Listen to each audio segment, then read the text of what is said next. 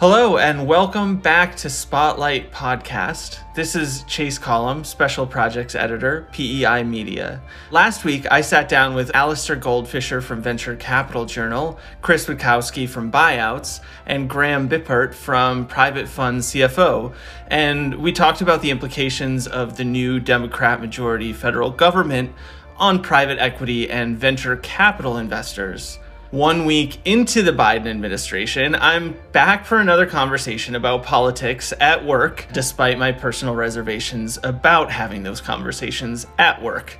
Uh, this week, I'm going to sit down with Arshia Khullar and Kyle Campbell from Private Equity Real Estate, or PERE. I'm also joined by Chris Janiec of Agriculture Investor and Jordan Stutz from Infrastructure Investor we're going to talk about the implications of the new government on real asset investing in the United States and what ways it will change under the new government. So, personally, having worked at Infrastructure Investor in the early days of my private equity journalism career, I'm partial to want to start with that topic. Actually, several years ago, while I was at Infrastructure Week in Washington, D.C., I was uh, invited to sit in on a few afternoon speeches at the Bloomberg government headquarters on K Street. And one of the speakers was none other than Vice President Joe Biden. You know, just like everyone else that week and at Infrastructure Week in general, Biden spoke about how infrastructure, an infrastructure package has bipartisan support. It's one of the big things that people always say about infrastructure. But as anyone who's followed the sector will know, support is one thing, and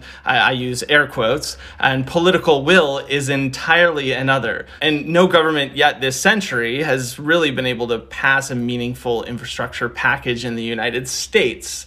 So, with that, Jordan, let's start with you and let's start with the big one. Will this government be able to pass an infrastructure spending package, or should we just expect more of the same at the federal level? The, the view from the infrastructure market in terms of the likelihood of a large federal spending package that creates investment opportunities is really a, a mixed bag on one hand, there's real optimism that with Biden as president, he will follow through on a campaign promise to tie pandemic economic recovery with infrastructure spending as a way to create jobs. There's also a feeling that Democrats, which now hold the Senate by the slimmest of margins, as well as the House, are eager to see how much the climate friendly and fossil fuel enemy Green New Deal uh, they can push through Congress. But on the other hand, investors I've spoken with can't avoid expressing a sense that, simply, we've been here before, like you said, Chase optimism for infrastructure reform at the start of a new presidential administration with nothing major ever really materializing. So, Overall, it seems like investors are intrigued by the rhetoric about infrastructure that they've heard so far, but I don't think anyone is ready to say now is finally the time for large parts of the US market to open for investment. Okay. And so, just real quickly, I mean, is there any sort of a plan for infrastructure from the Biden administration that's been put forward so far? Uh, there has been a plan uh, put forward, and again, it's very climate heavy, even on sectors of infrastructure that typically don't touch on the environment. Whenever you think about climate friendly projects, you obviously go to renewables and oil and gas industry, but he wants to see to it on things like transportation, really pushing things like electric vehicle charging stations, for instance. But uh, key for our audience, investors, uh, there hasn't been a lot of detail on how much of the Biden infrastructure plan that's been put forth so far will draw in private capital, which, uh, again, it's important to note that that's something Democrats traditionally have been hesitant about, uh, introducing private ownership and management of public infrastructure. So even if a large scale package is passed, the devil will be in the details as to how much that actually impacts investors. Are there any interesting appointments in the administration that you're looking at from an infrastructure perspective that you'll be watching to see what sort of moves they'll be making in the coming months? Sure, yeah, I'll just run through a few notable ones really quickly. In Congress, the committees and committee members that investors need to, to pay attention to now includes the Senate Committee on Commerce, Science, and Transportation, and the incoming chairwoman, Senator Maria Cantwell of Washington State. She's been a reliable environmental advocate. Another committee to keep an eye out for is the Senate Committee on Finance uh, and the incoming chairman, Ron Wyden from Oregon. Uh, as we'll probably discuss later on, uh, tax legislation is an area that will be interesting to watch as many investors believe Democrats will try to push through measures aimed at supporting renewable energy development and capping oil and gas drilling. Outside of Congress, we got to note is Biden's high profile nomination of Mayor Pete Buttigieg uh, to be the next transportation secretary which received a lot of attention earlier this month. Buttigieg competed with Biden on the presidential campaign trail and even received criticism from Biden's camp at the time for having little large scale infrastructure management experience whenever he was the mayor of South Bend, Indiana. But still, many believe Buttigieg got the nod over other contenders for the secretary position because he's a new face in politics and is well spoken meaning he'll be able to win over younger support and enthusiasm for a topic typically viewed as slow and boring like infrastructure. So, Chris, I heard that Tom Vilsack is the pick for Secretary of Agriculture. I mean, what do you make of that choice? And are there any other folks that you're going to be looking out for from the administration in the coming months? Absolutely, there are. And, and if I can just quickly pile in a little bit on the infrastructure thing, you know, this is something that obviously for the managers that we speak to is not as central as it is uh, to the coverage on a publication like Infra but it is something that, that people watch. We cover a variety of markets. We, we look at farmland markets, agribusiness markets, a wide variety of stuff that involves agriculture in the developing world. But in some of the core farmland markets, they can look at an infrastructure package as something that could potentially create demand for land to put solar panels on. So that could play a role in farmland markets. There's also been some suggestion that uh, a large infrastructure package could take a broad enough view to take in things like even a solar panel portion of that could include farmland fallowing programs, which are often, you know, part of strategies to try and conserve water and, and use them in more effective ways. Like you said, obviously, um, Vilsack's appointment is the thing that's sort of most clear and, and front and center. And I think here, you know, the obvious message to say is that, you know, the Biden administration is going to be formulating policy in an environment where we're sort of coming out of a period where our political system in the United States really hasn't been functioning well. And so, one way to view that crisis is as a divide between rural and urban populations. And so, I think there were some people who saw the, the appointment of Vilsack as a signal of continuity. He's a figure that had held the same position during the Obama administration. He's been involved with the Dairy Export Council in the years since, and he's been very, you know, proactive about trying to support expanding market access for American agriculture, but obviously well plugged into all of the rural issues that, you know, looking at the USDA are traditionally going to be caring very, very much about. One other thing to add here, I think, is, is relevant is just sort of to think about the broader environment within the Biden administration. You know, one way to think about it is we're looking for tension between centrists and progressives, and there had been some suggestion that the USDA role might be given to Congresswoman Marcia Fudge, who you know, has been an advocate for uh, increasing access to farmland for groups that have traditionally been excluded and trying to boost the role that the USDA plays in bolstering nutrition assistance through the SNAP program.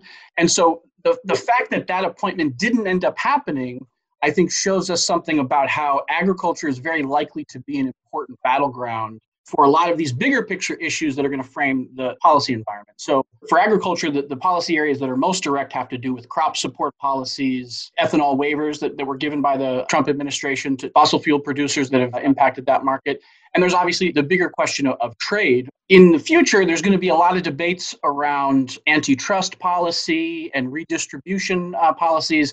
And in that context, I think agriculture is a, a really, really important window to be watching for investors and, and just people trying to understand the political environment more broadly. Right. Yes, I can definitely see agriculture becoming a flashpoint in the next few years here, you know, as the administration looks to sort of spread its policy wings. Um, so let's talk about now real estate. Uh, Arshia and Kyle, are there any committee level changes that you folks are looking out for at the federal level? Not committee level, uh, Chase, but I wanted to come back to the infrastructure spending package. I don't know with, whether Jordan would agree if affordable housing is categorized as an infra play or a real estate play.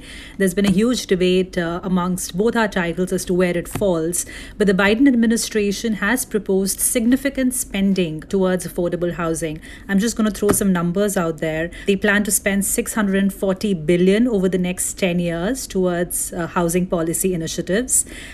100 billion of this specifically will be in an affordable housing fund. Great news for the real estate developers. Uh, the administration wants to encourage more development of affordable housing units. They want to provide more tax incentives. They want to expand the low income housing tax incentive program. And more importantly, they want to reform the zoning initiatives. We don't really know how much of this would be implemented. All of this was proposed last February.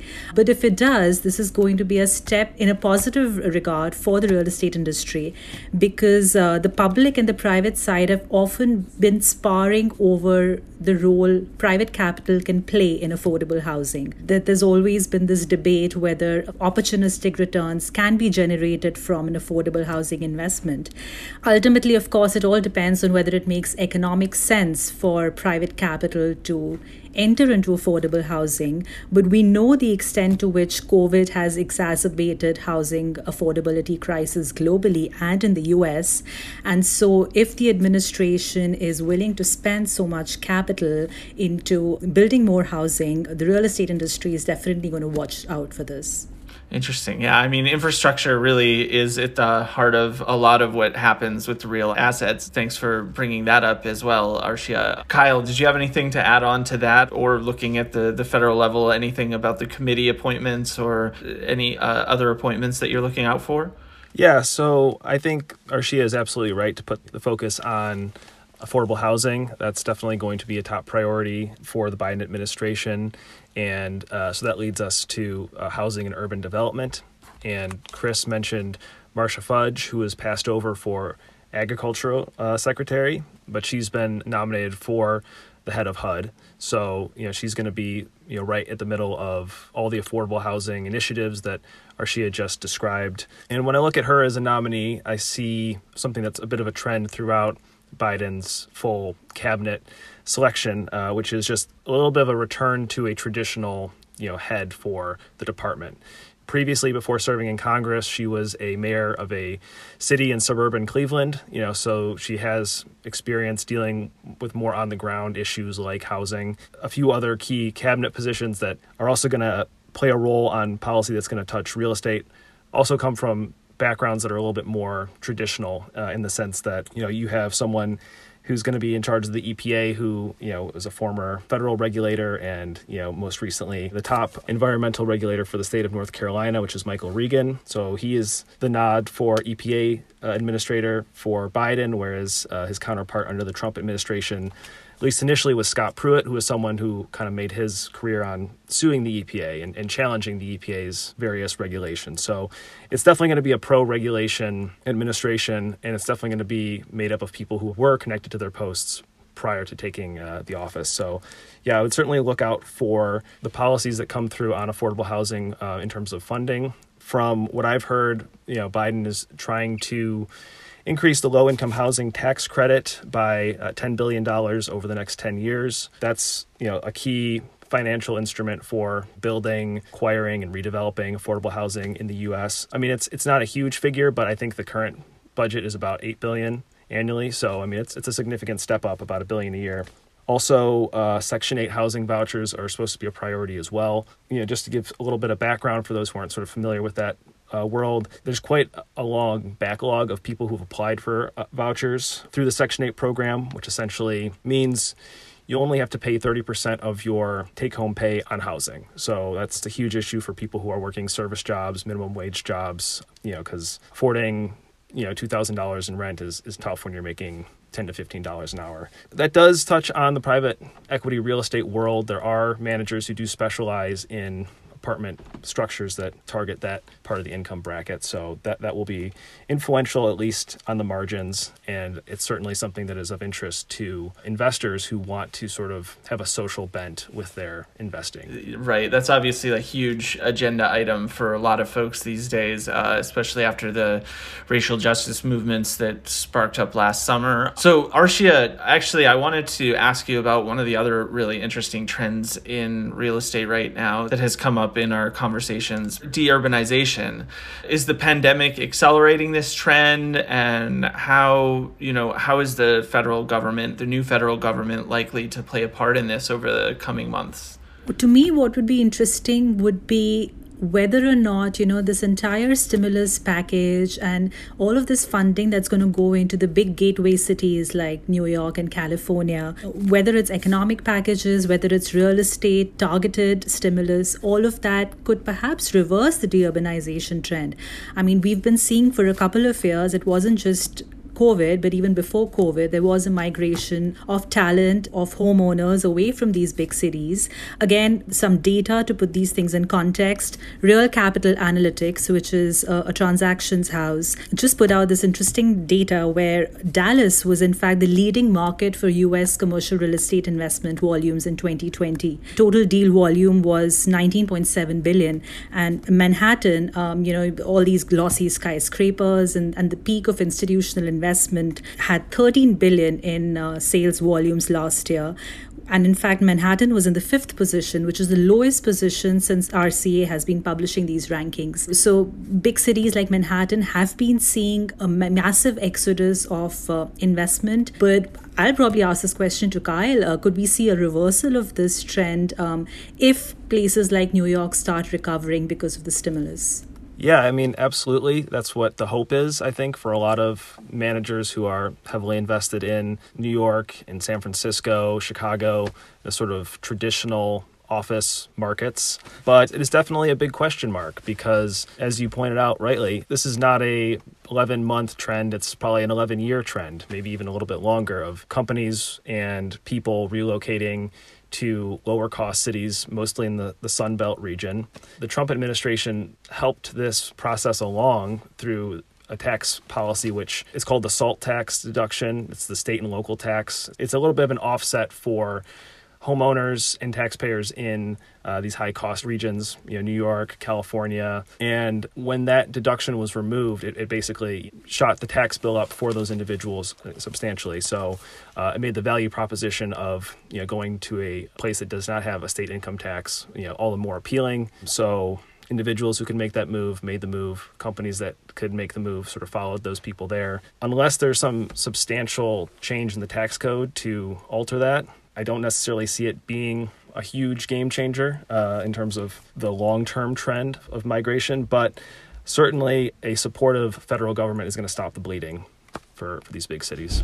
Sure. And while we're on the subject of taxes, uh, are there any tax rules that you expect to be updated that will impact real estate investors in particular, perhaps as it relates to private equity real estate funds, Kyle? Yeah, absolutely. One of the biggest appeals to investing in real estate is the tax advantages that come with it.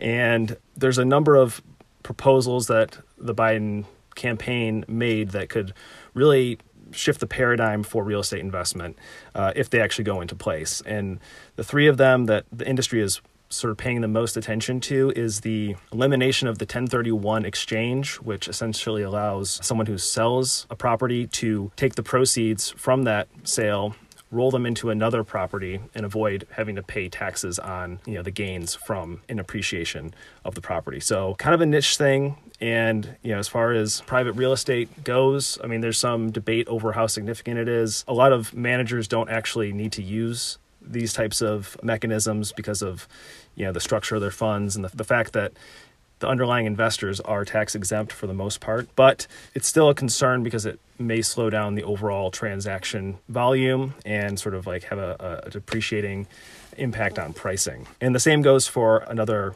proposed change from the Biden campaign, which is the elimination and the step up in basis of a property upon death of the owner when it transfers to yeah usually a, a child or uh, a dependent of some sort again it's sort of a niche thing but a lot of estate planning goes behind sort of policies like this. It's, it's going to essentially make the appeal of real estate less over time if you know people who are looking for things to do with their money know they can't just you know have this as a asset that can be easily passed down to the next generation. So that's the second thing, and the third thing is the capital gains loophole elimination, which would essentially treat capital gains the same as regular earned income. And that's something that is an issue across all of private markets, pretty much all of investing, because that's how investment managers are compensated for the most part. But also, capital gains can apply to real estate investments as well. So, overall, if those things go into effect, it would have sort of a chilling effect on transaction volumes and pricing, which private real estate is going to be pretty concerned about. Now, one thing I obviously that's a it's a major issue right now. I mean, if you look at the administration, one of the first executive orders that President Joe Biden signed was to re-enter the Paris Climate Accord. So, obviously environmental policy is a huge driver in terms of what people are expecting from this administration. You know, I think when you go back and look at the numbers, uh, there was still quite a bit of green development during the Trump administration. So, there was a lot of fear that his pro oil stance would be an anti green energy stance or an anti greening stance, but it really didn't end up being that so much as it was a pro fossil fuel and pro energy uh, independence agenda. So now let's look at this environmental policy that we're expecting. Let's start with Jordan and go around the table. How will this new Biden administration and this Democrat majority government impact climate policy in the United States? And how will that impact your, your sector? Thanks, Chase. Yeah, I think Lady Gaga had just finished singing the national anthem by the time Biden had signed an executive order to re enter the Paris Agreement. It was literally one of the first things he did. The environmental agenda for Democrats is clear. It's let's go clean and green right now. The question is by how much. The progressive part of the party is pushing for strict caps on oil and natural gas drilling, but Biden did make that key campaign promise that he would not go too hard on private natural gas drilling and fracking in particular. Uh, that was an attempt to win over voters in Pennsylvania, and it paid off. However, uh, in the latest bit of news that just happened today, January 26th, Biden signed an executive order barring new oil and gas drilling leases on all federally owned land.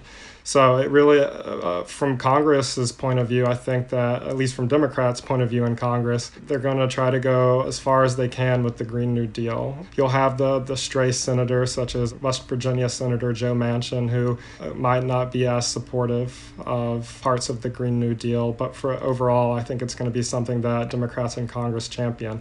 The challenge for Biden is going to be walking that tightrope between pushing a climate-friendly agenda and keeping some of the voters happy that supported him in the election. Okay, sure. And Chris, what about you environmentally? What are you looking out for from this administration? And what impacts do you think any policy that the administration will put through will have positively or negatively on the agriculture sector? Over the course of the past couple of months, you know, many of the managers who we speak to have been really, really focused on the idea of big picture policies that are designed to integrate agriculture into efforts to mitigate climate change. Specifically, there's been a, a lot of focus on the idea that farmers can be paid to sequester carbon in soil. And so this is an idea that, you know, has been put forward, you know, by investors and think tanks for, you know, quite a bit, but it, it feels as if you know, the broad consensus everybody has that COVID sort of strengthened everybody's resolve to have a systemic approach to climate change. Carbon has been the place where that has sort of expressed itself most clearly. So, what we've seen is managers forming partnerships on kind of the picks and shovels types investments of the climate data that's needed to formulate the credits and the platforms that uh, manage the, the acres that are enrolled in the programs. We've started to see some matching of you know existing farmland portfolios with companies that don't have farmland and are managing those things. And to a large extent, what that market is sort of benefiting from is everybody's reactions to these big picture statements that have been coming out about how important climate change is to broader financial stability. And so a lot of people will point to a report by Goldman Sachs called Carbonomics. Larry Fink's letter from last year, there was a new one released this morning that kind of doubled down on that. That's always referred to, um, you know, as, as sort of a key plank.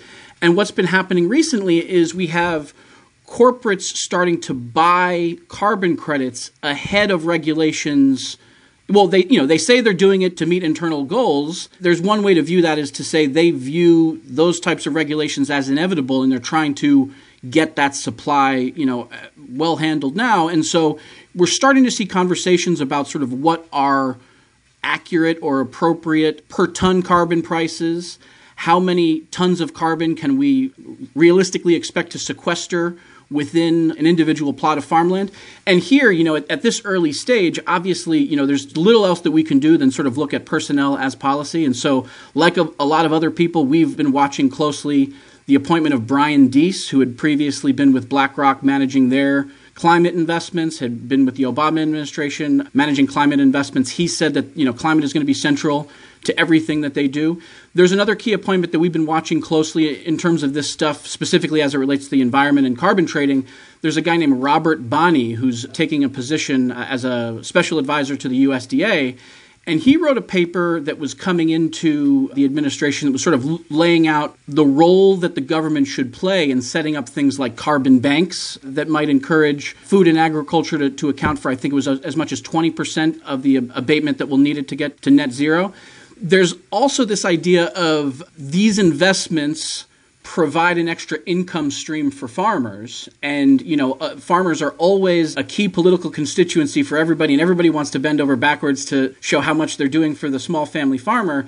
The same guy robert Bonnie who wrote the report that's sort of framing the agenda around how to integrate carbon into ag also wrote a paper about how to invest in rural communities specifically with an eye towards building political support. And here, if I could just pile in very, very quickly on the urbanization thing, obviously urbanization is, you know, is the type of long-term trend that I think agriculture is particularly well suited to allow us to think about in a little bit more practical way. So obviously, a lot of the managers who we speak to watch the growth and shrinking of cities very, very closely. I mentioned before there's a relationship to uh, solar panels and stuff, but I also think it's worth saying here that you know we're having this conversation at a time when our political conversation is starting to make room for things like civil war and discussion of things like secession. And we're also coming out of a period where COVID 19 created this really dramatic shock to the food system and the food supply chain we've had some, you know, certainly policymakers, investors, individuals have their own experience of the way they had to think about getting food differently in March and April makes them think a little bit differently about the long-term trajectory of things like you know, regionalization within the United States, regionalization, um, you know, within global trade. Obviously, those those are bigger picture questions. But I think when we start to think about something like urbanization and the question of whether or not COVID may have changed the extent to which people want to live in cities, that's the kind of long term trend that absolutely would have an effect on farmland markets. But I think, you know, recently I've heard from more people who are trying to understand the way food supply ch- has changed in response to COVID, how food supply chains have responded and trying to get a sense of how permanent those changes will be. And so, in terms of policy, I'm going to be keeping an eye on that and certainly trying to watch the extent to which the Biden administration tries to bring together the effort to bring new income streams to farmers with the broader effort to try and address cleavages between urban and rural communities in the United States. Right. Okay. There's one last topic that I want to talk about before we call it a day here. So let's zoom out a little bit and take a look from a global perspective. How do you think this new administration and this new Democrat majority government, the change will impact international relations? You know, more to the point, how will the new government impact the sentiment around inbound and outbound investments? Arshia, do you want to take that one first? Yeah, so um, you know, all eyes are obviously going to be on what uh, Biden's relationship is going to be like with China, both on a political as well as economic front. We saw, uh, you know, the worsening trade tensions whole of last year really contributed to a complete decline in Chinese investment in the U.S. across industries, and real estate was part of it. Uh, there was only 98 million in Chinese investments in the first half of last year, according to CBRE, which is as little as 0.8 8% of all foreign investments. And it goes both ways. You know, US uh, investors were wary of investing in China. Anecdotally speaking, there, there, there's a Asian manager who recently closed a value add fund. He was telling uh, me that uh, a lot of the US investors who had invested in his previous vehicles were jittery. Their boards just did not want them to commit new capital to a China fund, given this whole noise around um, US China relations. Under a Biden administration, the hope is that he would engage more with China, um, have a less aggressive, less antagonistic approach. But will that mean a complete reversal of uh, CFIUS scrutiny? We don't think so. Um, CFIUS, of course, is uh, the agency that's uh, required to vet every foreign investment in the US, and real estate is now under its purview as well. So, so a lot of it is a wait and watch, but the understanding among my conversations is that it's not going to be as uh, scrutinized as it was under Trump.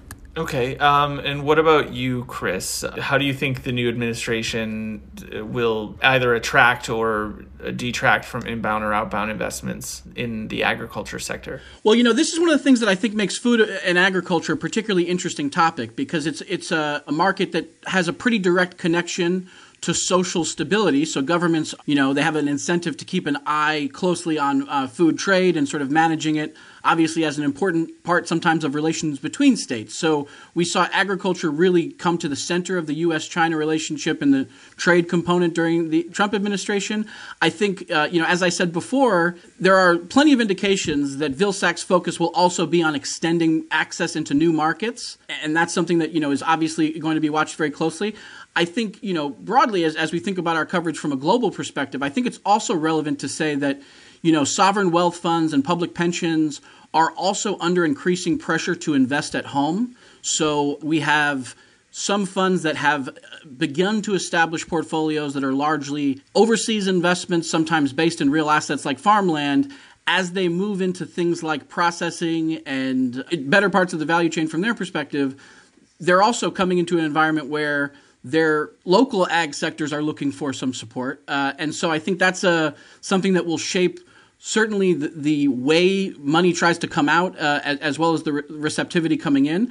I know I, I, spoke to somebody recently who looks at this very closely, who had said, you know, during the Trump administration there was a lot of focus on China, which you know they expect to continue, but you know, there was a, a, pretty welcoming environment for money coming in from Arab countries that they weren't so sure was going to be sustained at the same levels. One of the things here to say also is just that, you know, when we think about COVID 19 as, as having had this huge disruption to global supply chains, this is what a lot of people who I speak to are watching very, very closely now with an eye towards these are, are supply chains that don't change overnight, but when there are changes, they are significant and long lasting. So I know there are people who watch very closely you know, what kind of soybeans are being planted in Russia and Kazakhstan and all different types of places that over the long term might impact the way trade between the US and China works in agriculture. But it's it's just such a complicated picture because there have been things happening in China this year that have caused demand for product that has been divorced from the very political environment that it was initially framed in. So it's sort of too much to say Biden coming in will in and of itself have too direct of an effect, but I think generally the different approach to alliances and sort of a different outlook on international relations will certainly filter through to sentiment genuinely thanks to all of you for joining me today. It's been a really interesting conversation already, and I think there's definitely more conversation to be had around this, you know, in the coming weeks and months. So, thanks to all our listeners for sticking around. I hope you uh, appreciate all these insights as much as I have. This is Chase Collum, Special Projects Editor, PEI Media.